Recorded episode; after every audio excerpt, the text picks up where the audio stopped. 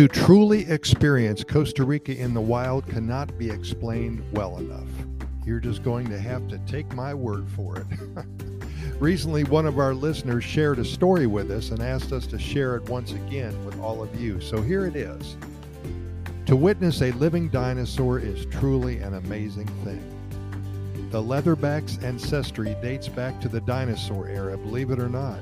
It is so hard to believe we witnessed two of them laying their eggs to help continue their survival. The beautiful animal cloaked in black could throw sand from her flippers like a quarterback can throw a football. She is incredibly strong and her appearance shows it. That must be the only way she has survived through the millions of years. Her hardships wear on her face, yet her body still works like the best engineered machine ever.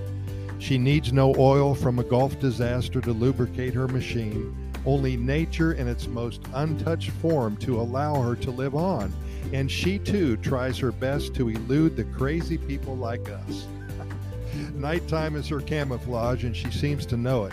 It was near impossible with my SLR camera to focus on her without light. I thus have many blurry leatherback pictures. Perhaps she likes it that way. Let's hope her success continues as she has many obstacles awaiting in today's world. We also watched the team excavate a hatched nest. Possibly it was one of hers from a previous night of laying eggs. They counted eggs that had hatched, those that had not, and those that weren't fertile. We were able to see partially developed turtles. The nest was an average nest for this area, as about 50% had hatched. It was all very fascinating.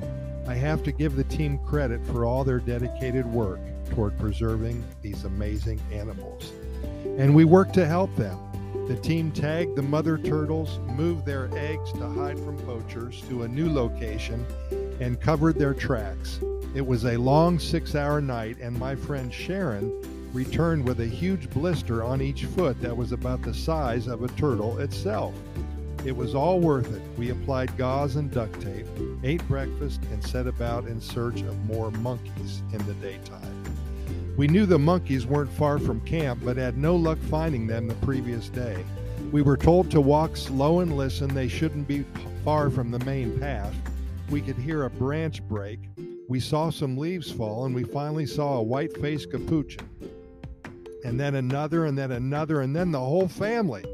Once again, I scrambled to get my tripod set up just so, and then I couldn't find them in the viewfinder. After much grumbling of words that I can't say in front of my kids, I ditched the tripod and held the thing by hand. Sharon, on the other hand, was calm as could be, videotaping the monkeys, and all the while, and also recording my quite descriptive choice of words. Oops, I guess I should have kept my comments to myself next time and I really have to wonder what those capuchins were thinking of me. This crazy lady clumsily trying to take photos of these unwilling inhabitants. The rainforest paparazzi strikes again. Here's the best part of our discovery. We can read books as much as we want and watch TV and learn all sorts of things about anything on the internet. But to truly experience and witness things in the wild is the best learning experience. These monkeys really do share facial expressions like humans and really do have a way of communicating with each other. My zoom camera lens proved it as I saw the parent monkey smile at its child, like she was proud of him. And I witnessed other expressions showing that the monkeys were learning and talking with each other. It was amazing.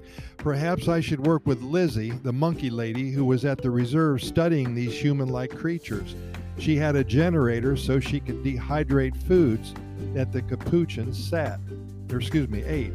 She will then take the food back with her to New Mexico where she will analyze their nutrition intake. intake, excuse me.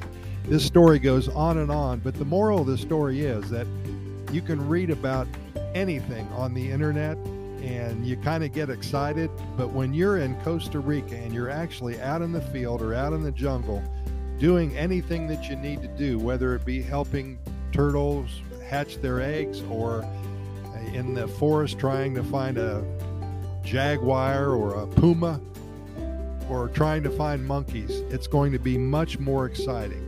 So we encourage you come to Costa Rica, whether it be for three days or three weeks. Enjoy yourself and become one with nature. You'll be so glad you did, and it will indeed change your life.